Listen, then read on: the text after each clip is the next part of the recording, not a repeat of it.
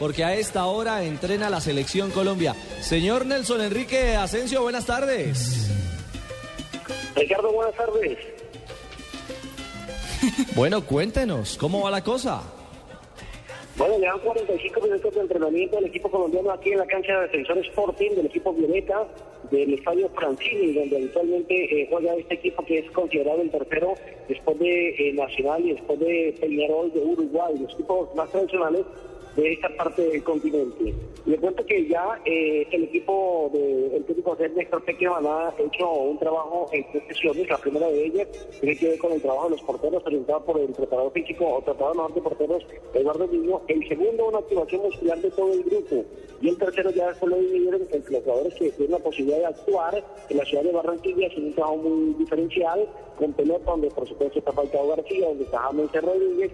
Y el tercer grupo es aquel que no tuvo la posibilidad de ser titular de algunos de los emergentes que ingresaron en la etapa complementaria en el partido frente al territorio ecuatoriano, trabajando ya en espacio reducido con valor en movimiento. Eso simplemente como para ir descargando a jugadores y sacándoles ese cansancio producto el día prolongado que tuvieron desde la ciudad de Barranquilla, donde por problemas eh, con la aerolínea pues tuvieron eh, más o menos dos horas de retraso, llegaron sobre la 1 y 30 de la mañana aquí a territorio uruguayo, y las horas de la mañana descansaron, al mediodía le celebraron los cumpleaños número 27 a Carlos Vaca, le partieron torta y y ya en las horas de la tarde la programación del único entrenamiento que hay del equipo colombiano de puertas abiertas, donde habrá eh, contacto con los medios de comunicación. Al final de la práctica, y esto no muy usual porque normalmente las entrevistas se hacen siempre al comienzo, aquí cambiar un poco la metodología de trabajo y van a hacer eh, la rueda de prensa con eh, cuatro jugadores al término de la misma.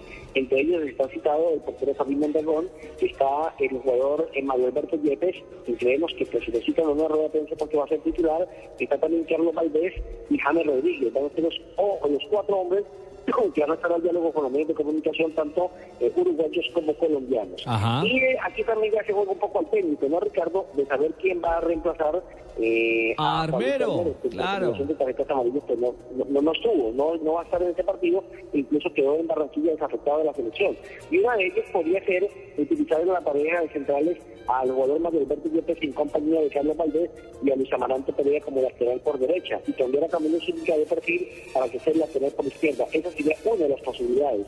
La otra posibilidad sería la de utilizar a Juan Guillermo Cuadrado como lateral por derecha, cambiar el perfil a Zúñiga y mantenerse en la pareja centrales con los dos capitanes, Luis Amaranto Pereira en compañía de Mario Alberto Yepes y Valdés y al banco. Claro. La tercera alternativa Estefan sería Medina. utilizar como lateral por derecha Estefan Medina, eh, la pareja centrales con los dos capitanes de campo, Perea y Mario Alberto Yepes, y como lateral por izquierda a Técnica. ¿Cómo la ven? Bueno, son las tres alternativas reales que tiene el equipo colombiano. Oiga, Nelson, estamos viendo la práctica de Colombia hasta ahora en vivo por golcaracol.com y por Caracol Digital y vemos a Magnelli Torres, ¿qué es lo que tiene en la rodilla izquierda? ¿Es un vendaje o es hielo? ¿Qué es lo que- y con quién dialoga a esta hora en la cancha allí en Montevideo? Sí, que tiene como, como una especie de vendaje solamente por precaución. Incluso hizo un trabajo diferencial alrededor de la cancha con trote permanente en compañía de Carlos Vaca, pero nos ha dicho el departamento de prensa de la selección colombiana de fútbol que no hay lesionados, que no hay nada de gravedad, simplemente es eh, protección, prevenir un poco y no exigirlo tanto en esta práctica, pero que el resto del plantel está en perfectas condiciones, como el caso de Falcao García, quien hace algunos minutos lo vimos trotando, corriendo, teniendo contacto con balón, conduciendo el efecto con la pierna derecha como estimado el día pasado, haciendo que el equipo está en excelentes condiciones para enfrentar a Uruguay. En cambio, los uruguayos sí tienen un mar de problemas y de ideas terribles. Ah, claro, de los uruguayos. hora, Sí, sí, sí. Eh, Nos decía de los uruguayos y vamos a hablar más adelante de ellos, pero ¿cuál es la novedad a última hora? La convocatoria de Emiliano Velázquez, el hombre del Danubio, y de Gastón Silva, del, defensor Sporting, son dos sub-20 que vienen de ser bicampeones, vicecampeones mejor en Turquía, en la categoría sub-20, y llegaron eh, a última hora convocados por el técnico ante las lesiones de los, ante las eh, ausencias de los defensores centrales.